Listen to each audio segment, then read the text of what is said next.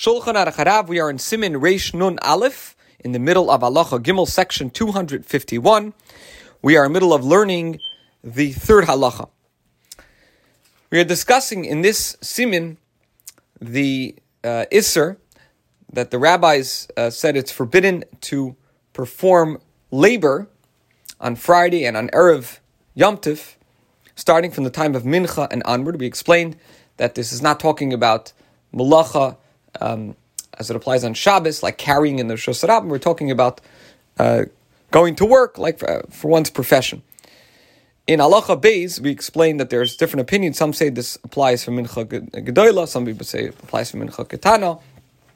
Uh, we said at the end of the Alacha that if somebody is lenient, uh, Lehivsid, Habracha, they don't forfeit divine blessing because it is Midivrei Soifrim, it is a rabbinic um, decree.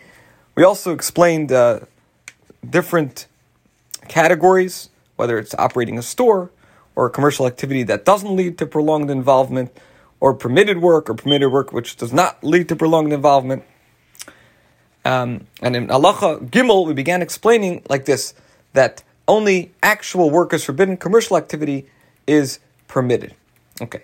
Moreover, even actual work is forbidden only when one purposely sets about to perform significant work.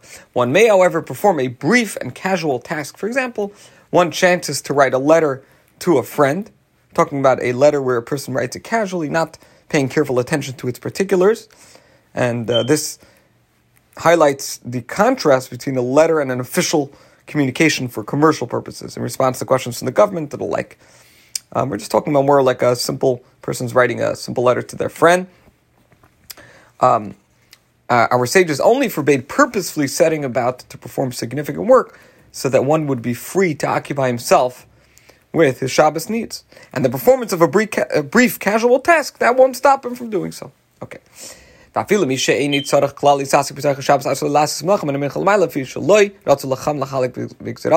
In parentheses says that even someone who does not have to occupy himself with Shabbos needs at all, is forbidden to perform work from, from the afternoon onward because our sages did not desire to make distinctions with regard to their decrees. Moreover, even to set about to purposefully perform actual work is forbidden only when it is not being performed for the sake of Shabbos, or even when it is uh, being performed for the sake of Shabbos, but it's being performed for payment.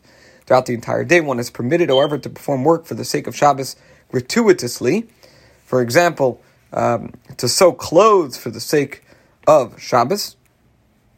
And uh, Kitzur Hilchos Shabbos and first, when we say sews, that we, we mean even a person could sew a new garment, not just uh, to fix an old one. So sewing clothing for Shabbos, whether for oneself or for one's friend without charge. Similarly, it's permitted to copy books so that one can study from them, whether one writes for his own sake or for a friend's sake, without charge. Since this is a matter associated with a mitzvah, mitzvah Shabbos. So it's as if it was carried out for the sake of Shabbos. Halacha dalid for also l'saper sanachri. Be'erev Shabbos min mincha It is forbidden to cut the hair of a non-Jew on Friday from the time of mincha onwards, even giving him a non-professional haircut. To spaidishi maise hedyet. That's in contrast to a professional barber's haircut.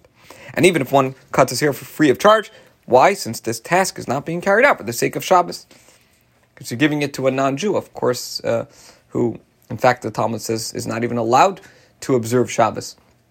So it's not for the sake of Shabbos, and therefore it's forbidden. It is, by contrast, permitted to cut a Jew's hair, even if one does not, if, even if one does so in a professional manner, and even for a fee. Cutting hair is not comparable to sewing clothing or performing other tasks, because in those cases, it's not apparent at that time that the task is being performed for the sake of Shabbos. Therefore, it's only permitted to perform such tasks without charge. When you charge for your work, it's as if the person is performing the task solely for the sake of his fee and not at all for the sake of Shabbos. Okay, but when you cut a fellow Jew's hair by contrast, obviously you're doing this task. It's obvious when you're doing it that it's being carried out for the sake of Shabbos. In other words, so that the person whose hair is cut will enter Shabbos well groomed. He's going to look good for Shabbos. Halacha hey five: A poor person who desires to perform work in order to earn money that he would use for his Shabbos needs is permitted to perform work the entire day. And the Pri Megadim emphasized that even if one has his basic necessities but does not have the wherewithal to take pleasure in the Shabbos with wine and meat, etc., he is permitted to work uh, to earn the money to enable him to purchase those foods. Mitzvah Hashem, tomorrow we will conclude this halacha and the simin and begin the next simin.